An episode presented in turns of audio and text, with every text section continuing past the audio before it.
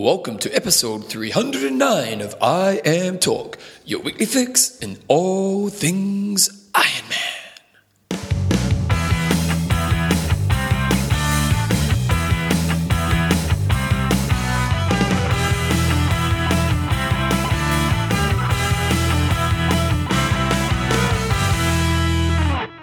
Right, guys, welcome along to episode 309 of IMTalk with Coach John Newsom, Bevan James Oz. How you going, mate? I am sensational. How are you, Bevan? I'm very echoey. I'm in this room. We've been trying for like the last half an hour to get the show recorded, and internet just keeps dying. And the only place that seems to work is this echoey room. So, sorry, I've got a bit of an echo today, but I can't do much about it. I, I think you can do one thing about it. You can maybe talk less. Oh, thanks, mate. Thanks. There you go. There you go. Feeling the love. I'm talking proudly brought to you by Coffeesofhawaii.com, the world's tastiest coffee, Athlinks.com, social networking for endurance athletes. And Extreme Endurance. Just get on it, get faster. Hey guys, in this week's show, we've got some news. We've got an age group of the week. We've got a website of the week. Coach's Corner on what, mate? We've just got a couple of random rants and also a question in from the Skivvy Burglar. Nice, and we've got a few questions and answers at the end. So first of all, we've got some news started. We've just had our first couple Ironman, well, not the first couple Ironman, but a couple Ironman happening over the weekend. We have the Urban Group, Ironman Australia, and then St George in, where's, where's St George, John? That would be in what, California? Probably, probably. You upset a lot of people last week by getting that one wrong. Goodness sake. It's in Utah, I know that, but I mean, uh, hey, we don't live in America. My, my American geography, I think, is, is okay for someone from New Zealand, but it's uh, I did get caught up last week, and, I- and I was wrong, and I apologise for being wrong. Ironman St George is in Utah, not Texas. Ah, okay. Okay, so Ironman Australia, let's talk about that one first.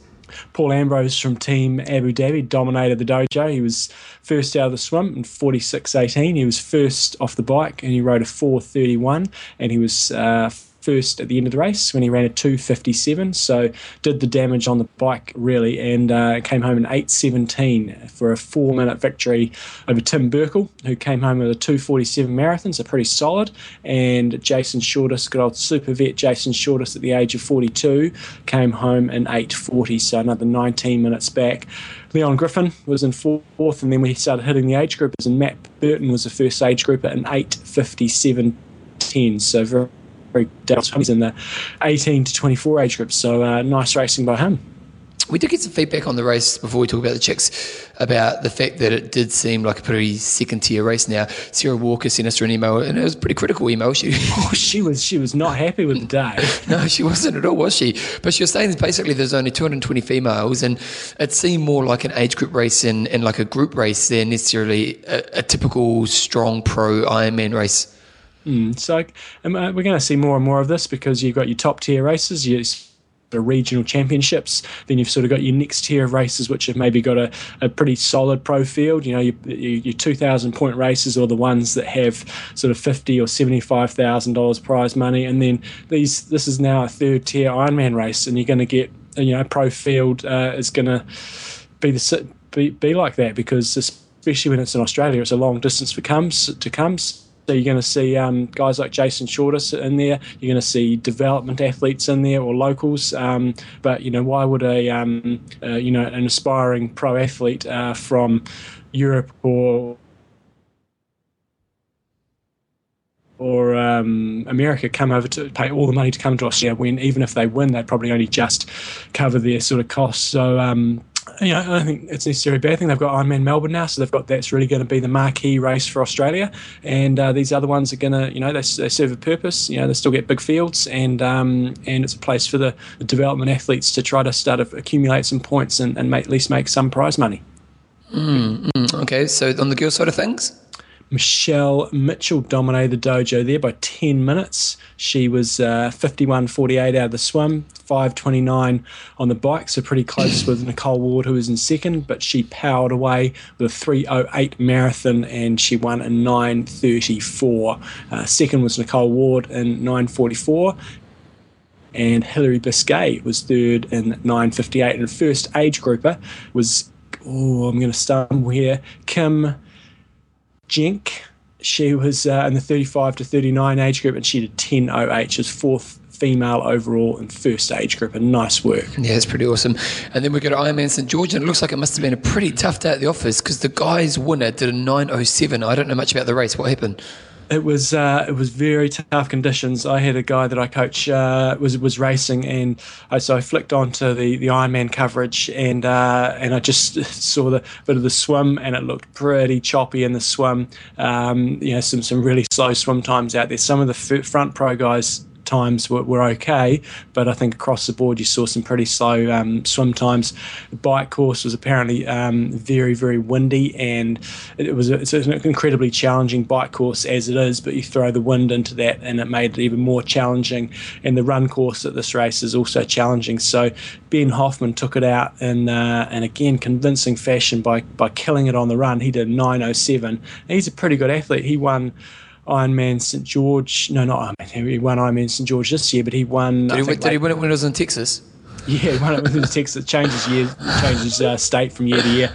Um, he won Placid last year, I think, or he's won Placid before.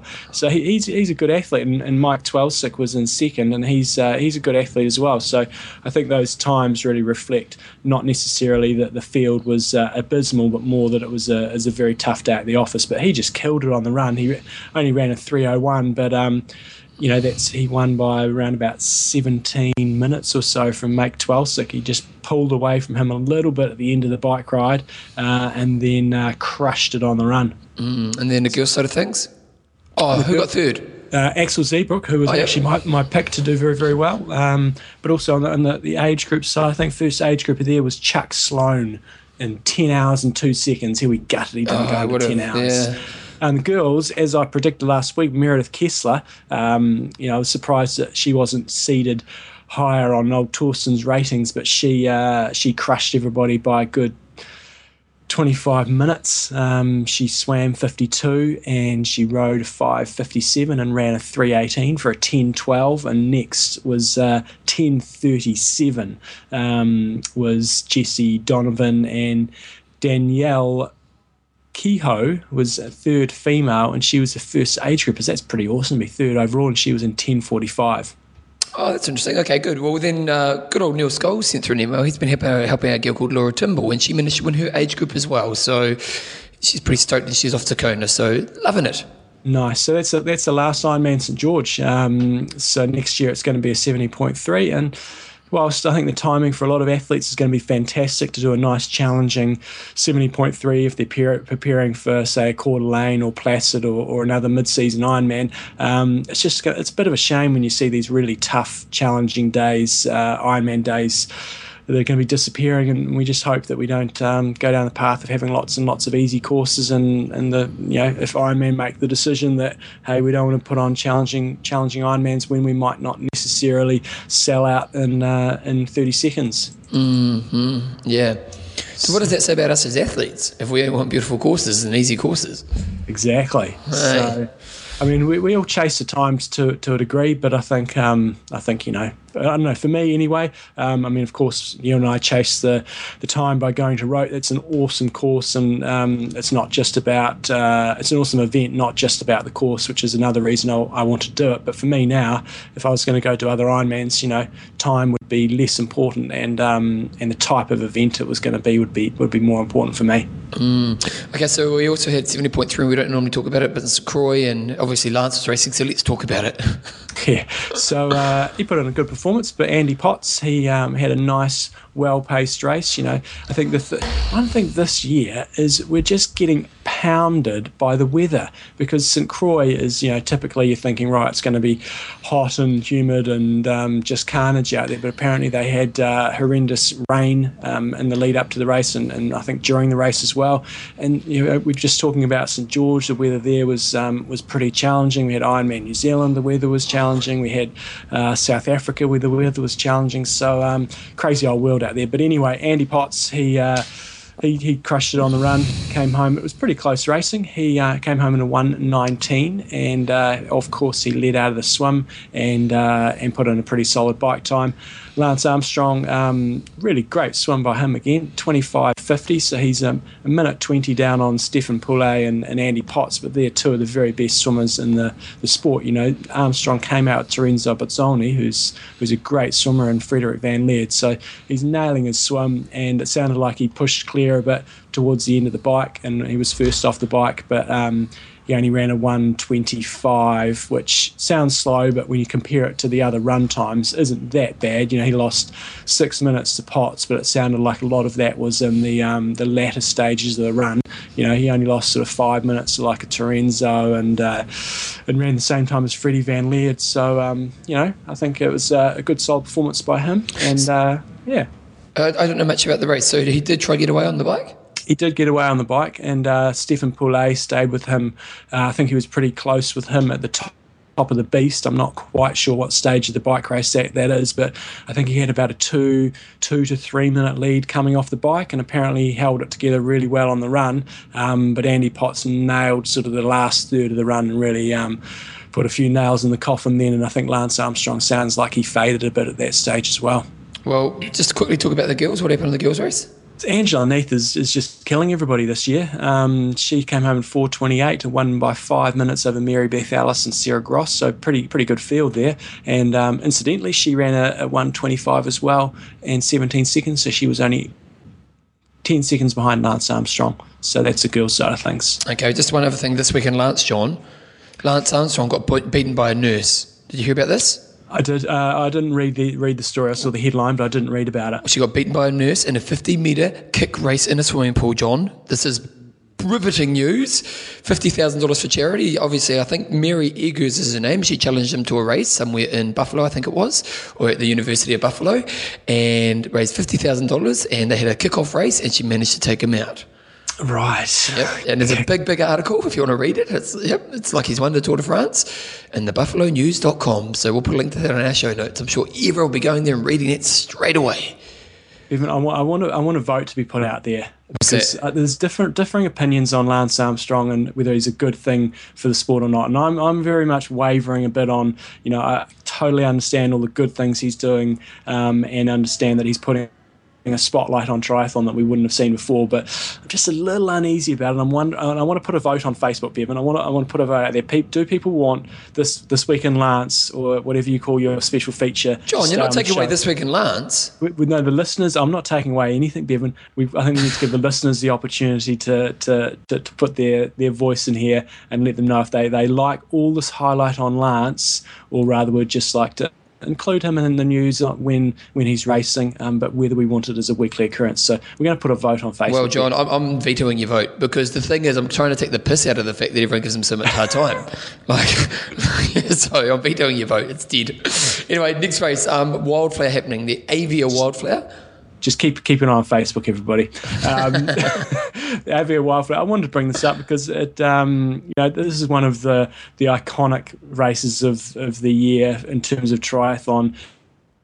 Um, doesn't get the coverage of an Ironman race or a challenge race because uh, there's so much else going on. But this is one of the real races been around a long time, and a lot of legends have done the race, and uh, we want to make sure it stays in the, the limelight a bit. So um, Jesse Thomas took it out for the second year in a row from the old Rapster, who had a really good race, and uh, James Cunnama in third place. And um, the girls' side, I think Heather Jackson set a new course record in 4.26, winning from Lindsay Corbin and Magali Tisseyre. So uh, good to see the uh, wildflower race still going strong. Okay, so coming up uh, this weekend, we've got Iron Cat in Spain. Haven't really heard much about this race. Tell me about it fairly small race, but I just I always check out these ones on k226.com. So it's got a uh, it's a swim in the the Nautic harbour of somewhere in Spain, somewhere up I think it's up near towards Barcelona. Um, the five lap bike course and the run is a mix of asphalt and earth, consisting of three loops, according to the website. Um, but last year I was looking, they had uh, 150 finishes. It's been around since 2004, and last year the first guy went 8:42. So wow. um, often often we talk about these smaller races, and you know the first this guy might have gone, you know, 10 and a half or something, but 8.42. And there was a couple of other guys that were, were pretty fast as well. So I was quite impressed. Go the Iron Cat. Okay, uh, Challenge Roth's been announced, and uh, well, some of their pros, and Timo Bracht looks like he's going to be taking on Cam Brown, which is good. It's interesting looking at the pro field in this race because traditionally Roth gets a lot of pros, and this year it doesn't seem to be they're getting so many, does it? I think they, they have a deep field of second tier athletes when, when they're there. I remember when, when we raced there, they had you know a couple of rock stars, but what I think they're always you know what they need to try to do is have two or three headline acts, and they're going to have to pay them to get them there because uh, they're you know they're going to get more. The pros are generally going to get more exposure through the, the WTC races. So um, I think this is this is great to see, and it should be a really interesting battle to see Timo Bracht versus Cameron Brown. They're both very, very similar athletes. You know, they've both got a strong run leg. Um, they're both just a little bit weak in the swim, so they probably will come out of the swim fairly close, you'd expect. And um, and they're both good, steady, strong bike riders. And I'm sure what Cam Brown will be excited about is to give that eight-hour barrier another crack because he was what a couple of yeah, seconds out yeah. in uh, in Melbourne, and he hasn't been to to Roth before that I can remember. So I think it's a golden opportunity for him to sort of. Uh, to, to get that sub sub eight and really cement himself as um, well, I, mean, I think he's already has cemented himself as the best Ironman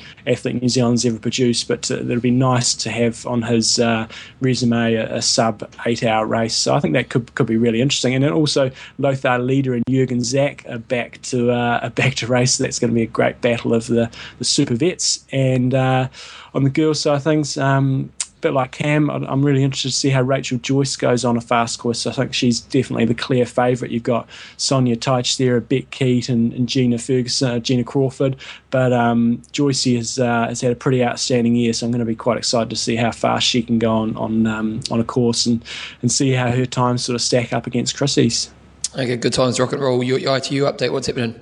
Oh, it's big week, Bevan. It's I'm so week. excited. I haven't slept at all. Yep, I'm so excited. so this weekend, the, the, the, World Triathlon Series heads back to the States um, with the race in San Diego, and it's actually going to be held in Mission Bay, which is where the first triathlon, um, according to history, was sort of ever held. So that's going to be interesting. And uh, it looks like it could be a bit of a boring bike course. I just looked at the course map. I didn't have a profile on there, but it's looking to me like it might be a flat course, unless there's some big hills around there. But it looked um, it looked like a, an eight lap bike course, just going up some little highway and back. So hopefully, um, I might be wrong, and there might be some hills in there. But Jonathan Brownlee's probably the guy to to watch on the girls, and Helen Jenkins on the um, on on the girls side of things. But interestingly, for the Americans, this is basically their last selection race, and for a lot of countries, it's going to be their last race um, before they name all their Olympic teams. So uh, Macca's Racing is going to be his uh, his chance to really stake his claim. It sounds like I listened to an interview with him the other day that it's really down to four guys now for the Aussie team. They've already selected one. Um, when Courtney Atkinson, it sounds like. Uh, uh, Sexton is, is probably a, a more or less a shoe in for the second slot, but it sounds like it's between Macca and Courtney Atkinson for the fourth slot. So I guess he's got a 50 50 chance of making it. So does it really just come down to this race? I, I, would imagine so. You know, they've got to make sure that they get three spots, but um, who knows? The Aussie selectors they can they can do whatever they want. Um, I think the the smart money would probably be on Courtney Atkinson, but I think Macca's if he had an amazing race, and at this race, you know, the, the field is just a little bit weaker than um, than what you might ordinarily see in a World Triathlon Series race. There's, there's not many Germans there. There's not um, both the Brownlees. There's no Gomez, so the door is a bit a little bit ajar for um, some people to sort of maybe have a bit of a blinder. So who knows? Never say never. I'd be putting my money on Courtney Atkinson to get the slot, but if Macca had, you know, a top 10 or, you know, maybe even a top five or something like that, then um, that could potentially change things a bit for him. Does the flat course work to his disadvantage? Because obviously Macca wants a course that's a bit harder on the bike, doesn't he? Yeah, I guess so. I mean, um, I think he's uh, it's it's got to be pretty hard for for, the, for guys to, to really get away on the bike and, and put big big time gaps in. But I, I, think one thing with Macca is, you know, if he if he breaks off the front of the bike course, the the, the, the guys that are really um, looking for the win, the likes of Jonathan Brownlee and the guys that are really fast runners, they're probably not going to be too stressed about letting someone like Macca go because they yeah. know they'll be able to outrun him by at least a minute to you know potentially up to two minutes. Um, but I'd probably say more sort of a minute to minute and a half. So they, will probably be happy to give him a little bit of slack. Um, so I think he, he just need to get a few allies up allies up the road and who knows? You know, guys have broken away on flat courses before. Obviously, it's easier on a hilly course, but um, you never know. And the other ITU news for this week is uh, the mixed relay has been added to the Commonwealth Games. So that could be quite interesting, and, and um, hopefully that makes its way to the Olympics come uh, come Rio time. Hey guys, I'm going to have a Facebook um, vote this week about John's ITU update. happy to happy to put that one to a vote. Happy anyway, to put it to a vote. Sponsors.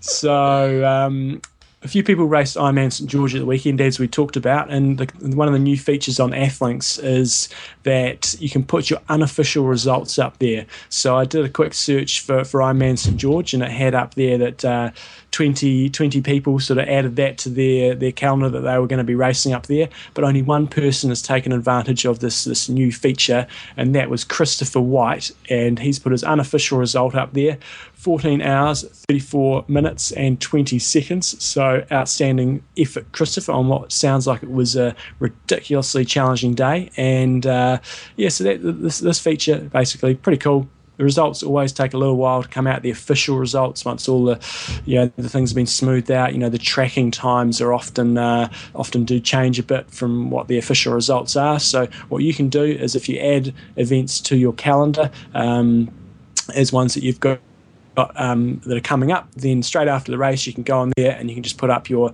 unofficial time so you can show that off to the world. And so make sure you take advantage of that on athlinks.com. Good times, rock and roll. Okay, hot topic of the week was a, was a big one this week. Actually, we had two topics: who will win Kona in 2015, and then. Um, if you were a government and you could change one law that had to be implemented to make people healthier, what would you do? So, you want to start with your ones, John?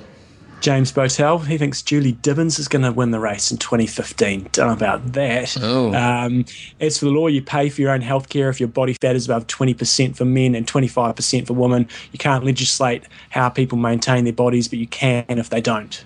Oh, Hotel, he's got the Incredible Hulk as his picture at the moment right now, and the old school 80s one, which I'm loving.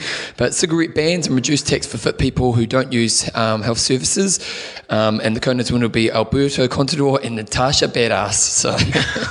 quite a few people seem to have their uh, their, their two cents worth on cigarettes. Uh, Jeff, the explosion Curry, compulsory minimum of three hours per week sport for kids at all ages and schools. And Kona 25, Tim Don and Jodie Swallow, or Chrissy if she is back. Tim Don, potential, I think. Jodie Swallow, she doesn't seem to be able to hold it together without getting injured uh, for, for the sign distance stuff, from what I can see. But she is uh, somebody who could could do the business, I think. Ken Harper doesn't want to talk politics. He just so Kona 2015, Bevan Docherty. It's not going to happen, Cam. I don't think Bevan's got the temperament for Kona. You don't think he has? I don't think he has. I think he's got the ability, but I don't know if he's got the temperament. Um, Melissa Uri in Kona 2015, Mel Rollison and Tim O'Donnell. Nice choices. She's a machine runner. Tim O'Donnell, you know, last first year was uh, I can't remember what he did. No, last year was his first year, and he uh, he DNF'd after we interviewed him and talked him up. Um, but uh, definitely two good choices there, I think. Um, like in London, have big costs for cars and cities, take away the idea that achievements need to be celebrated with alcohol, reduce the cost of fresh fruit and veggies and increase costs of fatty foods. And a cultural change. Um, this issue won't be solved with quick fix. It needs to be modelled in people and government and other positions of power so people realise it's what you need to do instead of being told what you have to do. Fair enough. Paul Nelson's got uh, tax heavy processed food and junk food. Use the money to supplement the lower costs of fruit and veggies. And then number two, Ray Lurt in Wellington. He reckons Chrissy will obviously make his comeback. The Challenge 2011 winners. Nice. Uh, Ian Tanner, Ironman finishes, uh, get a tax rebate from the government, collect from all those that can't get to a predetermined beep test levels and adjust for age, of course. Nice. Nice. Gareth Hill's got no GST on gym membership, zero tax on fresh fruits and fruit that has less than three grams of fat or low sugar. Uh, this can be subsidised by higher tax on processed foods. Brownlee to win, Alistair Brownlee to win 2015. Nice. Free free gym membership. What do you think about that, Bevan? Good for my industry. yeah. Ned, Ned, Phillips for Kona 25, Alistair Brownlee for the ladies, Emma Snowsill for the girls. Interesting choice. Um, one law, it's about the kids. Stop them eating crap, start them playing outside more, so when they grow up, they get it. The law would be that your grades at PE are as important as your grades in studies when it comes to applying for higher education. Okay, Tony Hodges is banning private car ownership and replacing this. Uh, uh, resulting surplus car lanes and separate bike paths. Lorenzo Bazzoni to win Kona in 2015. Interesting. Hopefully, he will have might, might have got one before then. Uh, Rasmus Svensson, he was just saying Lisa Norden, which is uh, she's shown herself to be very good at the non-drafting ITU races and has got a pretty well well-round sort of uh, performance. So yes, a possibility. Okay, my last one is Lucy Francis, and she's got prescribed exercise instead of pills where appropriate. Uh, the medical professionals uh, too dependent on or sponsored by drugs. Oh, we're getting controversial here, John, to take that approach. And for Kona, she's got Carolyn, Stefan, and Macca, as I'm sure he'll be back. Macca, 2015, come on, he'll be. yeah, I, think, I think you can say too old by that stage. I think you probably safely can. or you would say he is if if he came if somebody wins Kona, so what he was uh, he must he'll be what about 43 by then or so, you know, 42, 43. That would be incredibly impressive. Well, Dave Scott was 42 when he came second, wasn't he? Yes. So, slightly different era back then, um, but still amazing performance. But mm. to go out there and win it would be uh, would be incredible. Bevan, what's your tax idea? Well, you know what? I, I actually totally different from everyone else. I don't think the government should tax behaviours at all, but I think the government's role in um, I actually wrote a really good, well, I, think it's good, a good piece on taxing fizzy drinks and how I actually think it's bad because I think that we need our personal choices in life. And if you want to drink, fair enough. But I think what the government's role should be is to educate and also restrict lying. So if we look at marketing, you know, most marketing is lying if we look at, you know, around food. And so if you're going to you know, market food that actually we need to be hearing the right messages around what we're eating and all the rest of it. So if, if I were to have one law, it'd be around marketing and then to better education of the choices we make. But I don't think we should say, because the thing is, if you tax behaviours, where does that level stop? Because if you look at our sport, we all do a sport that kills our bodies long term. And so we're going to cost the health system a lot in the long run, even though you can look and say it's a positive thing. And so I know. I'll put my link to my the piece I wrote, and it's a bit more kind of detailed, and you can see my argument. But I don't actually think the government should be taxing any behaviours. So I'm quite liberal in that way. I think my mine would be similar. It's based on education, so not necessarily having a tax, but you'd have a budget that goes to nutrition and cooking classes for students. We're in New Zealand. I don't know if this is common around the world, and, and I don't even know if it still happens. We when you're at primary school, which is sort of our lowest school, when you're like 11 and 12, you go off to manual. I presume you went off to manual, Bevan, and you have like one term where you do sort of cooking, and one term where you sort of do woodwork, and, and you have another term where you do do something else, and then, then it seems to stop. And I think for me, it's all about educating um, kids all the way through school, not just primary school, but if you had uh, cooking classes or nutritional know, education classes all the way through school, then hopefully by they get to get to adultdom, at least they have half a clue about um, about nutrition. I think it'd be very, you know, we, we go on, oh, everybody's got to exercise, you've got to do this, this, and this, but I think the reality is, there's just a lot of people out there that don't necessarily want to exercise, and I think don't think you can hold a gun to their head um, to do that. So that's sort of my not necessarily a tax, but a budget allowance to have more education in school. Okay, John, what about 15? And I think in 15, I'm going to go for Nicola Spirig, who's oh. from, um, she's from Switzerland and she wins sort of World Cup races. She often gets sort of top threes, top fives at, at uh, World Championship Series races, but she's very strong on the bike uh, and just got a well balanced race. And I think she might go long. So that's that's my pick. And she's coached by Brett Sutton as well, or at least used to be. I'm not sure if she still is. So I think she's a, she's a good pick if she goes long. I think on the guys' side of things, I'm going with Chris Gemmell from New Zealand. Oh, you reckon a girl, I Ironman? Yeah, pretty sure he will. He'll definitely go to halves next year, and uh, it depends if he does it. You know, we, we know with you, you, generally need to have a couple of years under your belt, but he's a pretty um, he's uh, he likes to talk a lot. He's a bit bit, bit of a bit of a man. Oh, he's cut out. Hacker, yep. but he's also someone who who's quite um, smart with regards he's quite smart rega- with regards to his his tactical racing, and I think he'd, he'd sort of understand how Kona works pretty quickly. And he's quite good mates with um, with the Raelert brothers, so he's been over to Kona a couple of times and sort of know, can sort of see how the how the race goes. He's my pick. And and the other the other alternative I had for the uh, for the um, the tax thing is uh, to do a combined BMI and beep test, and if you don't meet a certain standard, you're not allowed to eat for a week, or you have to go on an education course. or, or, if you can get above a certain standard, you get free for the rest of your life. There you go. it's, it's, I don't know. I, I, think Chrissy will be back, and I think she'll take it out for the girls. Oh, it's a big call. Oh, come on. She's not gone from the sport. I guarantee Chrissy will come back to Kona at some stage. Um, And then on the guys' side of things, see, I don't know the ITU world that much, so I kind of just tend to think people like Raelert and that, you know, Raelert's only still pretty young. Yep. And so you think he's got another couple of years under his belt, you know, and so I'll, I'll probably go Raelert. Yeah, he would be he would be high on my list as well. Yeah, we've got to think it's only it's three years away, which you know you think, oh goodness, there's going to be all this new blood coming through, but you know you see how long guys like Macca and Peter Reid and um, Tim DeBoom and a lot of these guys, you know, they, they stick around a long time, and it often does take them a few years to, to get it. You know, Crowe was probably the exception. He came in and, and started doing extremely well quickly, um, and some of the ITU guys could potentially do that, but. Um, yeah, I don't think we need to. I think I don't think there's going to be massive wholesale changes come 2015 in terms of the top 10. Okay, then um, hot topic this week. So we've got Peter Colson sent through this one.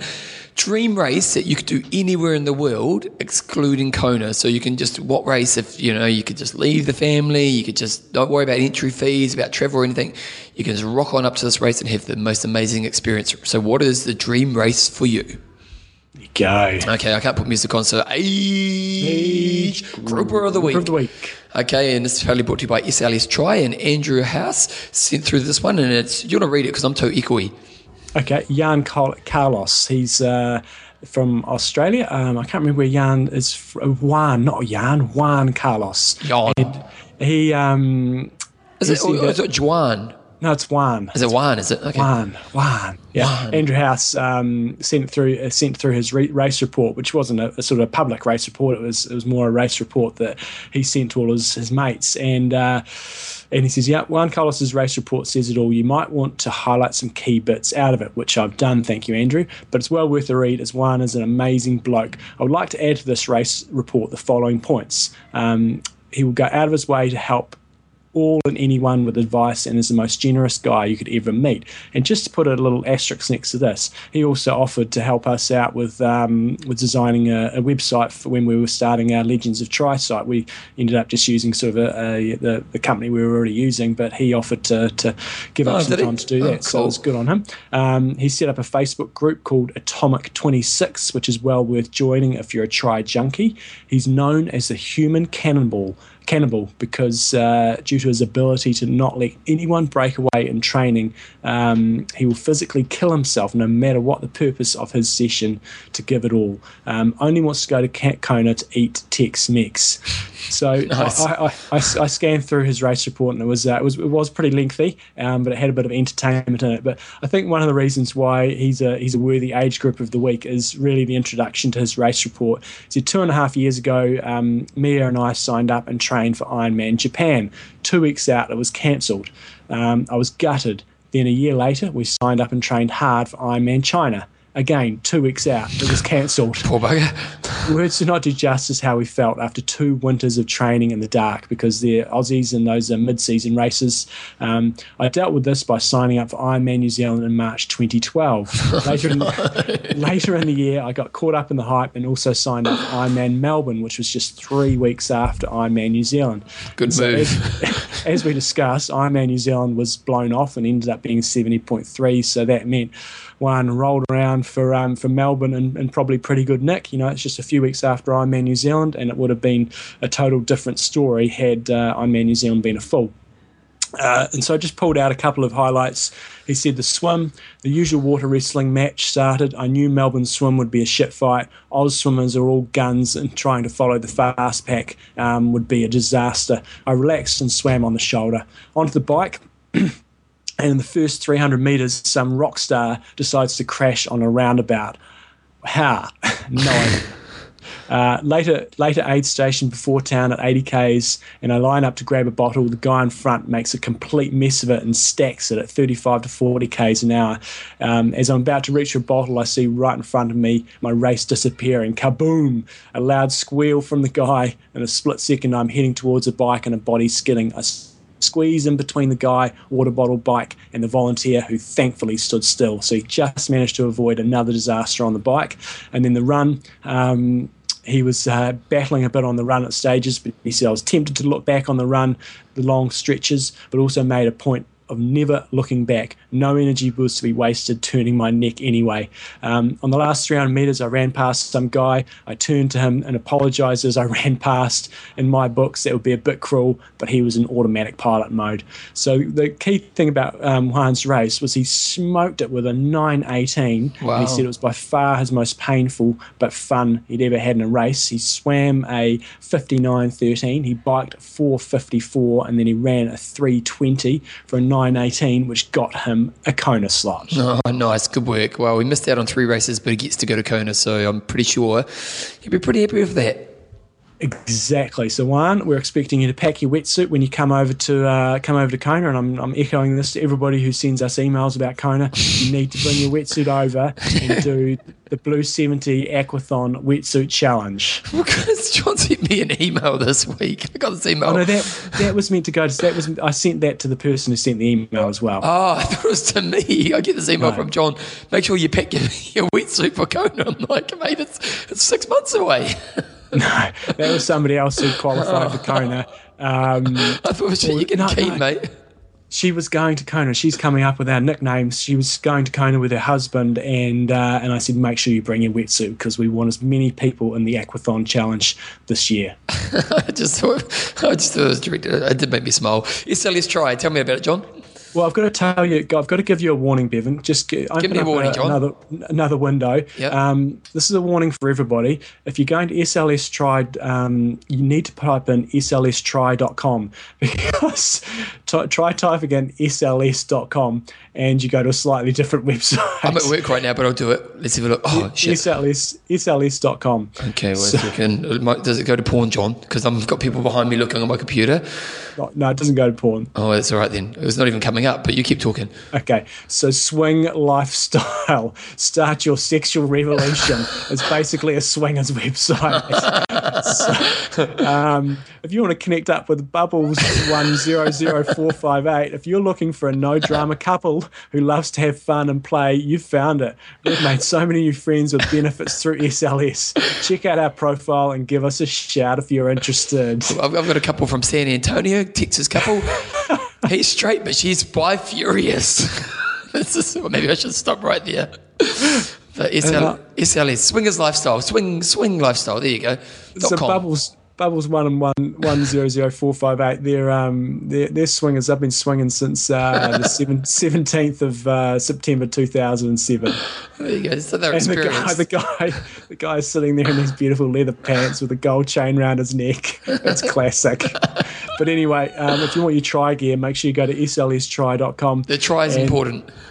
the try is important and uh, they've got a full range of apparel and one thing i was going to point out to listeners because you know the compression socks sometimes we've got a bit of a you know they're a bit of a fashion statement these days. They used to, used to look like a dick when you put them on but these days it's a bit of a fashion statement. And they've got these very cool for the girls or if, if the guys they are are really cool. that, that way inclined. So they've got these new blue ones the butterfly compression socks. So they're, they're they're light blue with a little bit of white on the heel and they've got butterflies on them. Now they uh, they're not they're, they're, look, they're looking good. So there's a full range of stuff. You've got your, your racing apparel. You've got your compression stuff. They've got some cool colors in there um, what I like about compression gear is uh, and all the SLS gear is they've sort of got that stitching on the outside which I quite like the look of so um, check it all out use the code IMTalk um, and you get a nice healthy discount at slstri.com and Sebastian was saying he was loving the fact that at St George, um, you know, a few listeners came up and said they they uh, heard about it on the show. So he like the sponsors love that sort of stuff.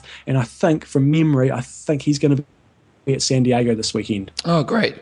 Hmm. Oh, check it out because it's nice gear. And with the with the discount code, guys, you're in for a bit of a bargain. So go to slstri.com. Although Hmm. I'm sure a few of you will go on to sls.com right now just to check it out. Yeah, Maybe you could open your mind up to a new world. there we go. exactly. Okay, John, you have to do your intro here. Coach's Corner. So the Skivvy Burglar um, sent this in. Ian, the Skivvy Burglar. Um, he said, "Dear Coach John Newsom, a Coach's Corner question for IMTalk. After three years of racing Ironman, Challenge Wanaka was my last iron distance for a while, with a number of reasons: reaffirming friendships and relationships, spending more normal time with my girlfriend, and focusing on my career. I'm really struggling with the transition from all the the all-encompassing training of Ironman to something more manageable whilst remaining competitive in my age group. I know it's about managing intensity versus duration, ensuring each training session has a focus, but what tips can you provide to manage this transition? I'm sure I'm not the only one struggling with a similar thing. Cheers, the Skivvy Burglar. And, um, I think Bevan and I can can sort of certainly empathise with your with your cause there because we've gone through, through sort of similar transitions of late, and um, I think one thing I often say is it's really a lot more challenging and, and I feel more difficult to, to actually learn to be fast than it is to go long. So I think, you know, you've got to view that as a challenge. You know, don't think, well, I've just always got to go long and it's got to be an endurance fest. So I really think it's a, it's a massive challenge to actually set yourself some goals to actually go fast. And, uh, and I'd, I'd encourage people if they are looking to make a big change like this is, um, right sometimes people just step down to half ironmans and the reality is with a half ironman for most working athletes the training is pretty similar. Yeah it is. Yep. you know of course you don't have to do those really long rides and the really long runs and some of the really long bricks but monday through friday you know your weekly volume is probably going to be pretty similar and it's just your weekends are going to be a bit different. So i'd really encourage people if they're looking to make this change is actually go short course rather than half ironmans and actually try to get really fast over sprints and um, and, throw some Olympics as well. So I think that would probably be one one piece of advice I'd have. Um, another thing to, to to, to, really challenge yourself as well is to probably race more often. You know, with, with Ironman athletes and half Ironman athletes, we tend not to race um, that frequently, um, but I would say race more often, and, and, again, that creates more challenges and puts you in more competitive environment more often, and uh, and just gets you gives you a bit more of a, a, buzz on a more regular basis if, if motivation is if you are struggling a little bit with that. Um, Skivvy Burglar, I'm not sure where you live, but I'm presuming that you've done uh, if you did challenge Wanaka, you probably live in New Zealand. So I'd probably say over winter, you know, maybe looking at a single discipline focus and maybe joining a running club or, or finding a running series where you can really just try to nail your running. And um, if you do, you know, just five or six runs a week, um, not just five or six runs a week, but if you run five to six times a week and, and let your cycling and um, swimming go a bit, you know, you can get some really good gains with your running, and hopefully that would be uh, challenging and motivating for you. And then my final sort of point would be to set some some goals and expectations in line with your current fitness when the time comes around to do your, your tri season again, um, not what you've sort of been able to do in the past. And this is certainly something that I do a lot of because I'm just not, not as fast as I used to be. Um, so I think just having realistic expectations. Otherwise, every time you finish a race, if you don't have the same level of fitness that you you once had, um, you'll end up disappointed. But if you try to go for some some new challenges and go for, for short course stuff, then um, then hopefully that will sort of uh, balance out a little bit, and um, and you can set yourself up for, for, for success off off less training volume, but you know, nice specific short course stuff.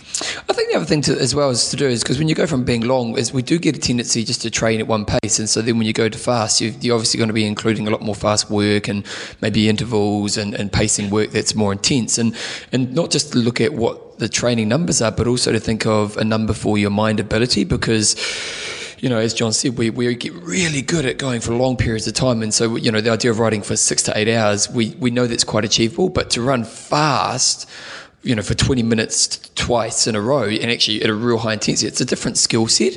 And one thing we can do with Ironman is that we can lose that ability to train intensity hard.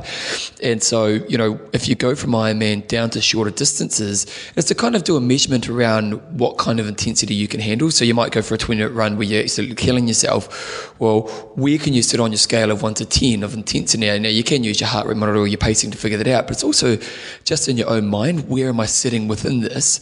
And then you know look to make steps forward in that. So you because it's a totally different beast when you're going intense, isn't it?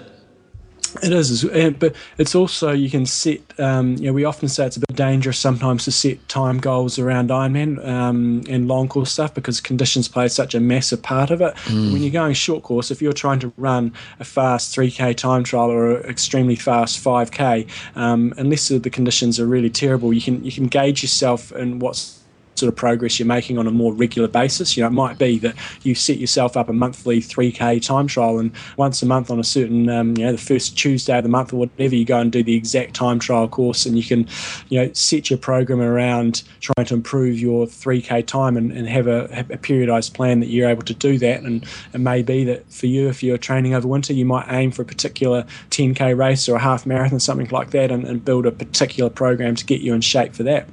I think the other thing as well is that while you're trying to move towards intensity, there is a bit of a risk factor that comes with intensity as well. So just to, you know, coming from Ironman training, you're going to have a really strong body, so that's a good place to start. But at the same time, you want to make sure that if, if you increase intensity, you just don't go all out quickly. It's, you kind of incorporate it in, at a safe level, at a safe pace. Exactly. Yeah. Make speed work on the run, and uh, yeah, two two. Generally, most people handle two sessions per week of intensity. And when we say intensity, there's a, there's a big scale on that on that uh, term. So yeah, two two intensity sessions a week. And then there's still plenty of aerobic training and, and skill work. But um, yeah, hopefully Skivvy Burglar, that will that will, will help you head in the right direction. Feel free to come down to Christchurch. Lots of running down here. Go running with Bevan's Run Group one day. There we go. Okay, John's rant. I've got some random coaching things here as well, Bevan, because oh, okay. uh, I was out. Yeah, this is this is this is what's on the show notes here. I was out went out for a ride. I've got to get a couple of long rides in before um, before I head off to Kona for the camp. And so the, the Philinator and I were out on the bike at the weekend. I did um, just over three hours and got five hours coming up this weekend on the bike. I'm quite enjoying being back on the bike. But just a couple of random things, and this is uh, stems from some things that came out of this ride. If you're coming, really important. This this is a serious coaching tip. If you're coming down a fast um, descent, um, and this becomes because somebody in front of me did the exact opposite.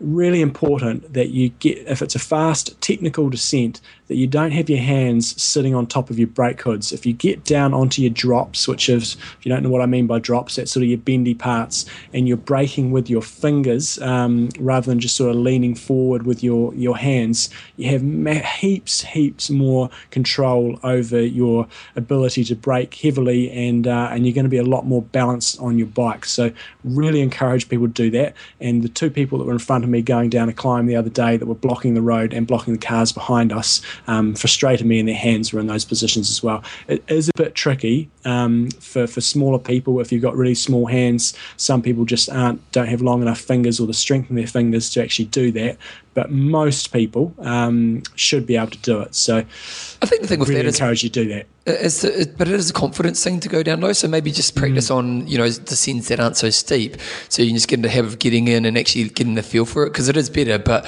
for a lot of people, it's just the fear thing, isn't it?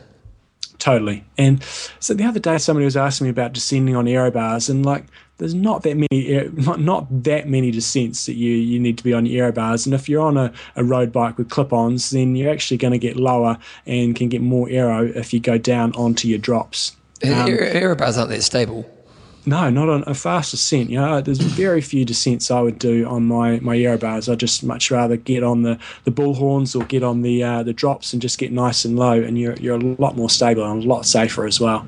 Um, my second point, and this relates to the same descent where these people got my way is you don't want to be a road hog and piss off the traffic because I just see it so often and people just riding two abreast, middle of the road. There's cars up their butts, and uh, so please just keep to the left. This is a bit of come. I'm, I'm building into my rant. okay, and, here we go. We haven't heard this rant before and then it's finally coming out last is if you ride without a helmet, you're an idiot. There was some couple of guys riding out the weekend without helmets, and somebody backed this up on Facebook this week as well, saying that they saw some guy riding a bike the other day without a helmet, and then his daughter was on his shoulders without a helmet as okay, well. Okay, well, that's definitely an idiot. it is an idiot. You're an idiot if you ride without a helmet. That's it. There you go. that's, that's, that's Coach's Corner for this week. Okay. Um, Training Peaks. What's happening with Training Peaks? So it's changed the show notes from what you've got because we may be lining up an interview about the topic that I, that I originally oh. had in here. Um, but one thing that I've just been doing of, of late is, you know, as a coach and, and, what I encourage athletes to do is, is always to track their training, um, whether it used to be through spreadsheets, but now for me it's using using Training Peaks, and I'm finding a really effective tool with combined in with using GPS these days to visually show the athletes um, how we're sort of safely managing their their running volume, especially with my um, some of my local elite athletes. You know they're eager to do more and more, um, and what we can easily do in the gra- one of the graphs, one of the charts and Training Peaks is to be tracking their their running volume and also their running mileage because they're all running with GPS now. And it's just, you, of course, you can do this using other tools, spreadsheets and stuff. But this is basically a, a two second job. You just click on the train, training chart you want, um, and you can you can do your run, you can do your swim volume, your run volume, your bike volume, or all your volume, and you can also do it by by distance as well. So I find it a really effective coaching tool and educational tool for my athletes, saying, right, you know, we're trying to get up to running, you know, say for example, guys, maybe 120 kilometers a week, and this is how we're going to do it, and they can actually see see how they're progressing um, quite nicely, and, and, and everybody learns in different ways, and some people just like to see see graphs and, and they absorb it that way. So I find that a really useful tool and a quick reference tool. So the, the charts and what have you are, part of the added feature. Um, that is the premium subscription, and if you want to get that, use the code IMTalk and you get a 15% discount. It's 119 dollars US for a whole year. Take 15% off that, you know, it's um it's it's like I don't know eight dollars fifty a week or something like that. So it's uh, some great tools and some awesome charts in there, and that's one of the ones I've been using of late. Okay, good times. Website, Website of the week. week. I guess is a really good one actually. Met the try the Peaceful Tri Ninja sent through this one, and it's it's basically what it is. It's a company called Pebble, and they've been bringing out a watch, um, which is what's really good about it is it's it's e ink or e paper, which is if you've got one of those Kindles, which I've got, I love my Kindle. Um, it's it's basically they use magnets basically, so when you're looking at it, it doesn't reflect light back at you. So when you you know so when you're reading, it looks like actual ink instead of you know a screen sending light at your eyes. But these guys are developing a watch that will then sync with your phone device, either your Android phone or your iPhone, so you can use it as for a GPS when you're out training or all those types of things, or any kind of. It's basically a feedback to a watch from your phone, and it. Um, they went on a place called Kickstarter. You heard of Kickstarter?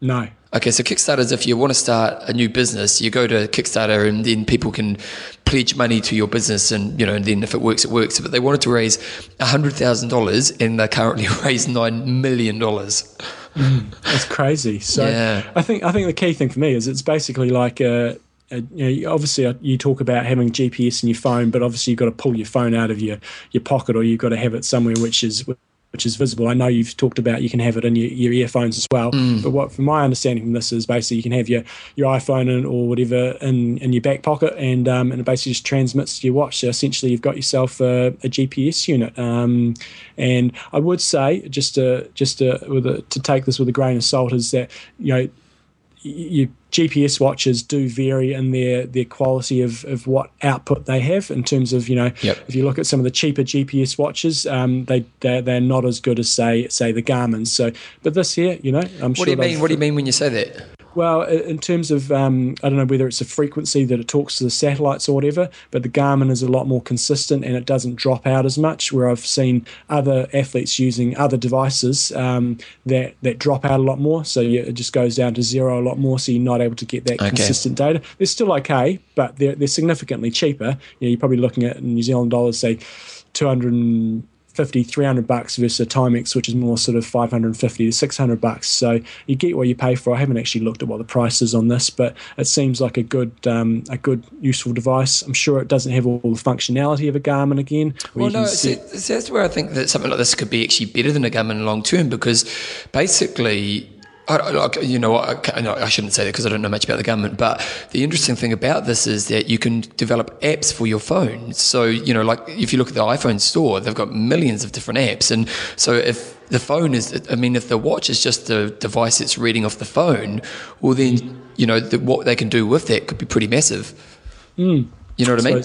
Yeah, I think it's um, again you've got to carry carry your iPhone around with you. I think it's just it just it looks to me we haven't tried it, but it looks like it could be a um, a useful device for a lot. Yeah, it definitely does. Um, it, it, the, the, the article is actually on um, a blog site. It's called blog.runkeeper.com, um, which looks like a, um, a fairly useful, uh, useful running blog running blog for people that. No, Runkeeper is actually the app. It's a running app. Oh, yeah, okay. yeah. I use it. It's really good. But the other thing, that's where the e-ink's really good because e-ink is a screen. So they've got examples of when it's on the bike, and you can see, you know, when you're on the bike, you know, if, if you can't see the screen when you're out riding, that's going to be a pain in the butt. So that's where it's quite a nifty idea as well. Exactly. Mm. Um, and we've got two websites this week. The other one is uh, racergirl.com, and, and this was originally sent through from Neil Scholes, and it's um, Melanie McQuaid. She's a uh, an XTERRA athlete, and what she's doing is, is she's doing some cool video stuff on this on on her site. So it's racergirl.com, and she did have a um, a really cool clip called "Shit Triathletes Say," and it's a, it, it is it's, good.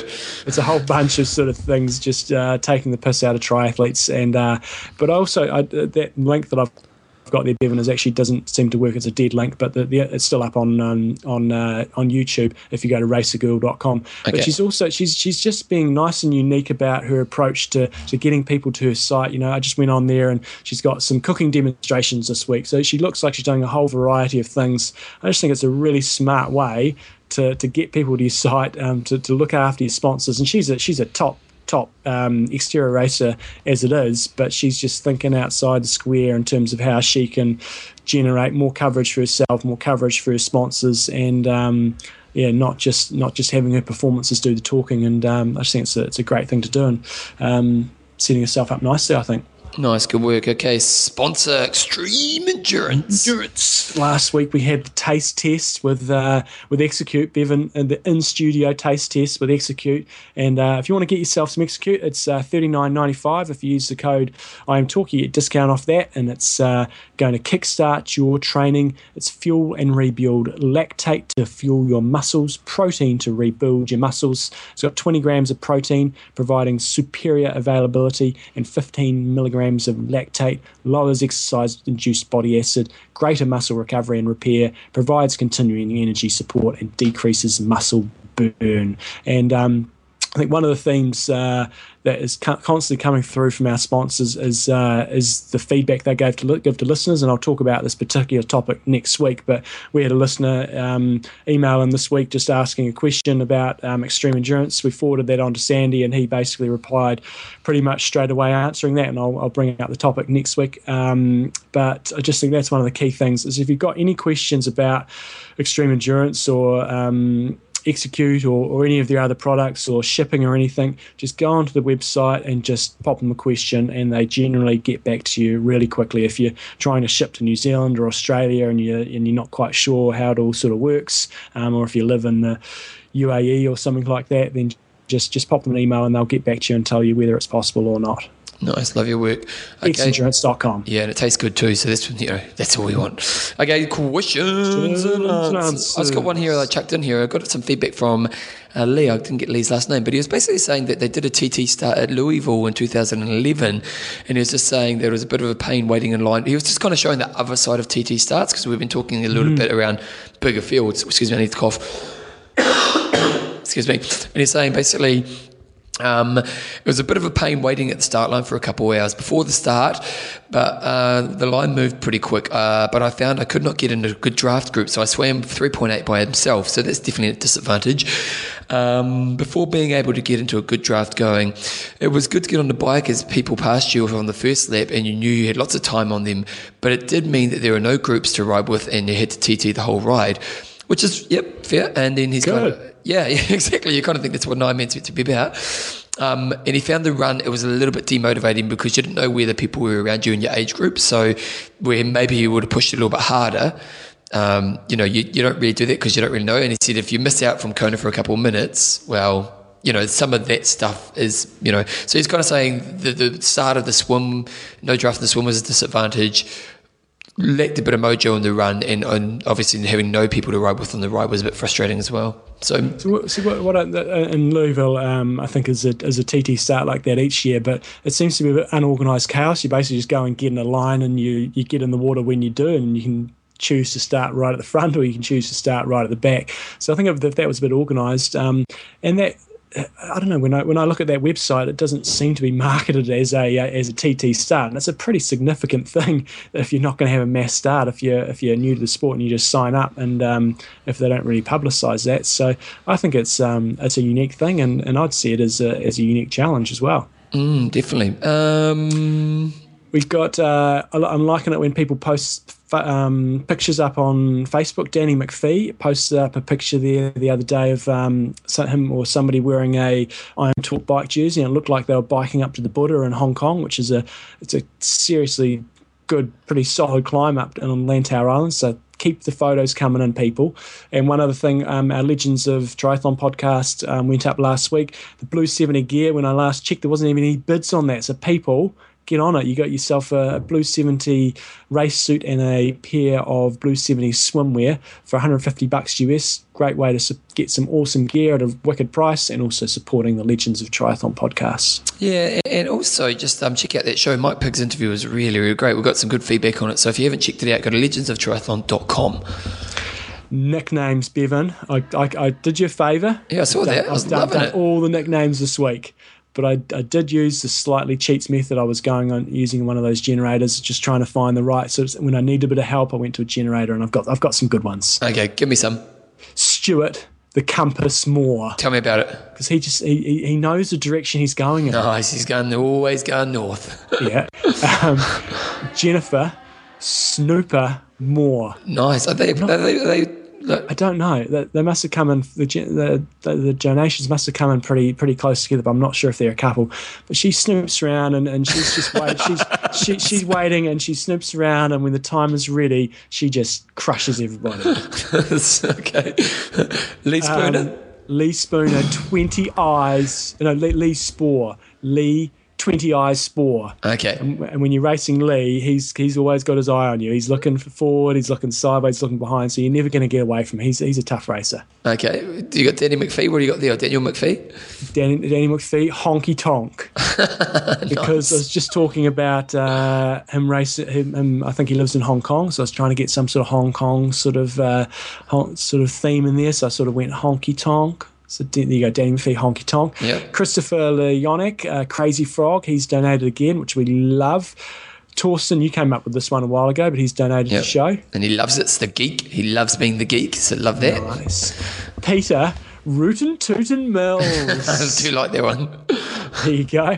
Um, like this is a great one. Carolyn Barron sent us uh, sent us through a donation, and because she said her husband Randy is turning forty two, and he she said he's an awesome supporter of what she does, and he's always out there helping her. Stoked for her to be involved in the sport, and uh, loves. I think she signed up for maybe. Texas, I remember Yep. she was saying a, an Ironman that she signed up for. So I thought Carolyn, three legs Barron, because she's always got Randy there as a sort of third leg to keep her smoking along when she's racing. But John, she did ask for us to give him the nickname. So I'm going to give Ran- it, I'm going to give him a nickname. Okay, Randy, Mr. Lover Lover. here you go. nice. Um, Stuart, Age of Danger Milne. That's a he's do- donated again, which I liked. Um, Mark, the Jackhammer. Nice. Rampede. Nice, that's good. Nice. And um, Ken Porcupine Moretti. I'm sure he's going to love that one. he's sticky. You know, you know, he's gonna he's gonna mess with you. If you go near him in a race, he's gonna mess with you. Okay, So there you go. good. All those donations basically going to our, our Kona fund to get Bevan and I over to Kona. Um, we're doing it, um, but we don't have a plethora of sponsors to help us out with uh, with the trip. So any help you listeners can give us to get us over there would be awesome, and we'll do a, a top notch job when we get there. Okay. Um, sponsor, Coffees of Hawaii. if you love loving your coffee, but you want to have your late night coffee and you don't want to stay awake all night, you got the island style Molokai decaf. So decaf, you're going to get the flavour, but you're not going to get the caffeine that's going to keep you awake. All the flavour and value of our regular island style Molokai coffee without the caffeine. So you get a seven seven ounce bag for seven bucks. You get a two pound bag for twenty seven bucks, or you get a five pound bag for fifty nine ninety five. But if you use your code um, IMTalk, you get a nice discount off that, and they'll ship that anywhere in the world. And if again, if you've got any questions about what coffee's best or any shipping questions or anything like that, just get onto Coffees of Hawaii, pop them an email, and they'll get back to you in no time. Okay, John, this week's coffee fact. Yes. Coffee might cut pain, John. Moderate Might. doses of caffeine, the equivalent to two cups of coffee, can cut post gym muscle pain, a small study has found. But the researchers who uh, was done on people who do not regularly drink coffee, so that may not be such a good fact after all. There you go. So, Have we just got the one fact this week, or are you going to hit us with multiple? oh, I can, I can. Wait a second. Okay, decaffeinated coffees uses chemicals. Beans are steamed so that dissolved caffeine rises to the surface where it washes off using organic solvent called, called um, methylene chloride. So there you go. There you go. That's how your decaf's made. There you go. So it's just you know, it's just full of facts this week, John. Ah, full of facts. We're not full of a lot of whole lot of news and content this week, but we're full of facts. Yep, that's all good. So coffees of voice. Your sponsors are. Athlinks.com, Uh, get on it. Get your race results up. Tell everyone how great you are. Extreme Endurance, Uh, get that tasty drink. Oh, so good. and Coffees of Hawaii. And I'll have another fact for you next week. Okay, John, what you got? What is my goss? I'm, uh, I've lined up our next Legends of Triathlon podcast. We're going Oh. to be recording recording next Monday. So we've got a female Australian um, coming on the show for that one. So it's going to be all good. Lining up another interview, um, hopefully next week or maybe the week after, around uh, around sort of the um, officials from from Ironman. So we're going to have one of the officials on from there talking about. Like a couple of weeks ago, we, we talked about you know how to get yourself out of a potential drafting situation. We're going to get the uh, the the inside word from from officials on that, and uh, of that, Bevan, um, just cruising really. What, what about yourself? You're up in Auckland. I'm up in Auckland. I'm doing a filming for Body Attack, and I've ripped the shit out of my calf. so, so Great. I know, and I've got to. I have to do it. I've got to get this done. So I'm. I've got four classes to get through, and each class just gets a little bit worse. I'm not going to be doing much uh, impact for the next kind of three or four weeks afterwards, but I've just got to survive the week. I'm not in my happy place, I tell you. Nice. But other than that, just up here, and yeah, it's all good. I've been reading The Hunger Games. I'm really enjoying it. What's the Hunger Games about? Oh, it's it's a, it's a pretty popular book right now for kids, but it's um basically these kids all get chucked in this kind of war games and they all have to kill each other. This last person survives kind of thing. It's pretty good. Check Nice. it out. And I'm, I must be one of the few people that haven't seen Avengers. You were talking about the Avengers last week, and I see it's, it's setting all these sorts of records. Yeah, man, two hundred million or something the first weekend in America. So yeah, no, it's, it's definitely you know it's it's popcorn entertainment, but it, it does its job well. You know, it's good. That's the story. So, um, another riveting show of IMTalk. Yeah, it's probably not, not as sharp as I've tried not to talk at all because I know I'm so echoey, so hopefully I wasn't too bad. But we'll be back in the studio next week, guys. So we'll see you next week with the studio and uh, rock and roll. What is it, John? Iron Russ. Iron Man don't. Train hard. Train smart. Kia kaha. Kia kaha. Bit of reverb. It's all good.